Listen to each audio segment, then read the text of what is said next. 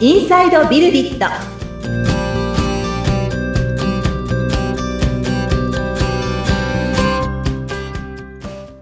こんにちは。株式会社ビルディットの富田です。アシスタントの菅千奈美です富田さんよろしくお願いいたしますはい。よろしくお願いします。前回は富田さんの会社のストッカーというアプリについてお話しいただいてるんですけれども、ええ、そのねアプリを作られた経緯について今回はですね、お聞きしていきたいと思いますはい。ありがとうございます。あのー私たちの会社はですね、もともとはお客様のためのシステム、サービスですね、を、まあ、オーダーメイドで作ると。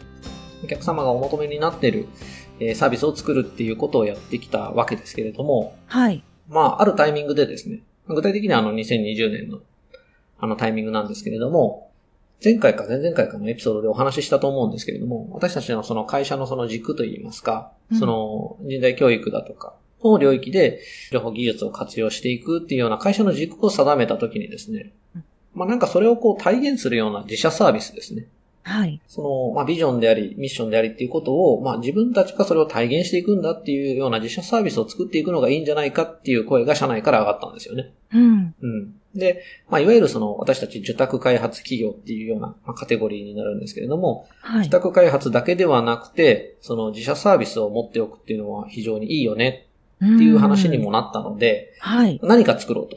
うん何かを作ろうということで、えー、熱海で合宿した時のお話をしたかと思うんですけれども、ちょっと前のエピソードで。うはい。んまあ、その、えー、熱海での合宿のですね、2日目で、まあなんかこう、雑にですけれども、なんかどんなのがいいんじゃないかみたいなことをですね、みんなで、こう、アイデアを出し合うような時間を取ったんですね。はいで、まあ、その時に出てきたのは、今のストッカーとはだいぶ違うものではあるんですけれども、ええただ、コンセプトといいますか考え方は、その時におそらくあっただろうというふうに思うのは、まあ、いわゆるその自己開発といいますか、はい私たちその、えー学びだとか、えーまあ、教育だとかっていう領域の、まあ、サービスを開発してるわけですけれども、自分と向き合うというんですかね。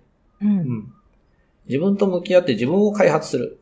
うん自分自身を開発していくような、えーサービスを自社事業として作っていくっていうのがいいんじゃないかと。うんあの、一人一人の成長が世代をより良くするっていうようなビジョンメッセージを掲げてるんですけれども、うんこれを本当一人一人がこう使っていけるようなものを個人に届けていければ、これはわ私たちはその言ってることとやってることが一致すると言いますか。うんはいそういう、まあ、体現にもなるよねっていうことで、まあ、個人の方のためのうん自己開発のアプリとして、まあ、いろんな表現がありましたね。その、例えば、よくある読書管理系のアプリとかも、まあ、それだと思うんですよね。はいこんな本を読んで、うん本の感想を書いてるアプリ、ええよくありますよねう。んあと、その、広く言えば、その日記と言いますか、うん日記系のアプリっていうのもあったかなと思います。はいアイデアとして。うんうん。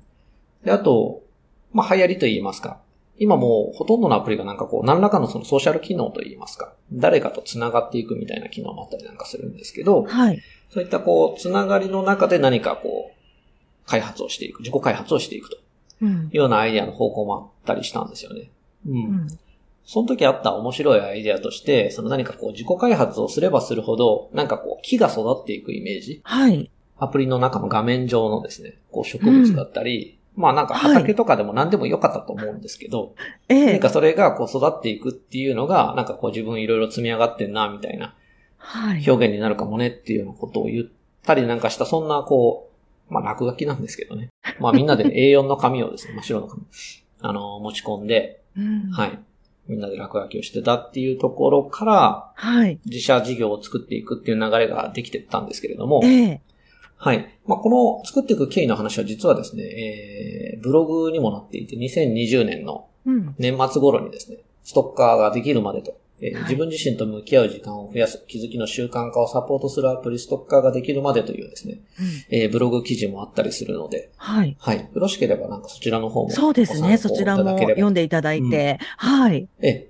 あの、かなりその制作ですね。実際にそのアプリができていくときの、その私たちデザイナーとかエンジニアのチームでこういったアプリを作ってるわけですけれども、かなりその現場寄りの記事になってますね。そその先ほどの企画が、まあ、実際どのようなうん。ブラッシュアップといいますか、はい。はい、あの、デザインっていうものがどんな風に作られて、まあ、最終的なアプリになるまで、こう、いろいろ変遷していくんですけど、ええ。はい。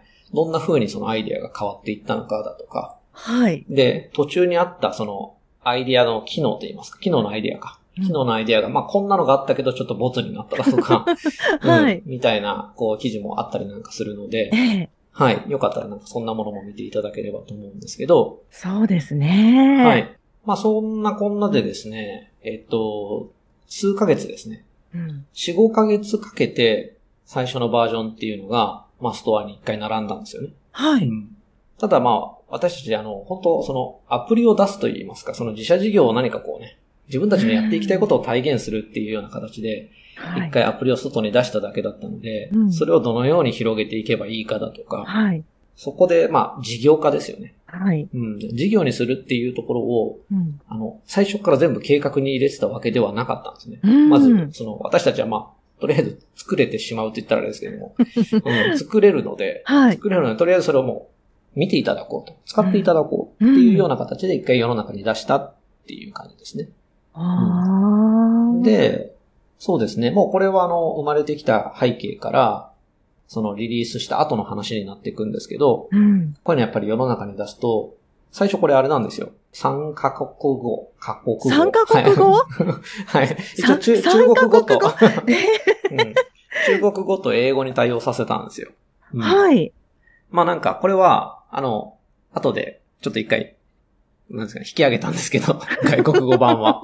はい。はい。なんかいろいろと、やっぱこう、回収改善を重ねていくにあたって、ええ。まあそもそもリーチっていうんですかね。あの、英語圏のユーザーさん、中国語圏のユーザーさんの、まあはい利用っていうのはそんなに伸びなかったので、うん。一回引き上げたんですけれども、はい。はい。ソフトウェアの面白いところといいますか、え自分のアイデアがいきなり世界に、とりあえずは出せるんで すよ。え。すごい面白いですね。それちょっと面白いですよね、やっぱり。う。うん、うんん。これはやっぱりその、私たちソフトウェアを作るっていう仕事をやってますけど、ううんん。まあなんか、それが事業として正しいかどうかを置いといてですよ。うんあの自分たちが作ったものがいきなりこの、世界のはいマー。ケットといいますか、ストアに並ぶと、ううん。んいうこともできるっていうのはちょっと面白いところですよね。うん。え、その富田さん初めてそのね、世にリリースした自分たちで作ったものをって言っはいた時は、はい。どんな気持ちでしたやっぱ嬉しいとかそういうのってあるんですかそうですね。やっぱそうのんチームで作ったっていうのは嬉しいですよね。はい。私もその一個人としては、うん今まで、そのソフトウェアエンジニアとして、うんまあ個人で作ったサービスだったりアプリだったりっていうのを、はい。その、まあインターネット普通に公開したりだとかう、ん、うん、うんうん。ストアに並べたりだとかってことをやってたんですけど、ええまあ今回は結構みんなでうんうんアイデアをね、そうなでんだすろうよそのなねんだ。ろうな、こう自分たちの立ち位置を作るところからやってますの で、はいその会社の合宿 で。はい。はい。なんでそこから何かこう一つの作品といいますうか、ん。うん、一旦結実させたものを、はまあチームで作って世の中に出していくっていうい。うん経。験が取れたのは、ええ。結構ね、うん。あの、リリースって静かなもんなんですよ。で、特に、はい。あの、もう当時すでにそのコロナで、ええ。一回こう緊急事態宣言が出た後の年末で、まあ、うん私たちも年末ではあったんですけど、リモートワークですね。フルリモートになっていたので、はい。なので、ほんと静かなリリースなんですよね。そ の、アプリストアのですね、まあ、公開の、はい。あの、ボタンを押すことで、うん。まあ、すぐには出ないんですよ。まあなんかこう、1時間ぐらいかけてストアで検索したら出るようになるんでなすけるど、ほど。はい。それをなんかこう、チャットとかで、おー出てる出てるみたいな感じになるぐらいのリリースのされ方なんですよね。うーん。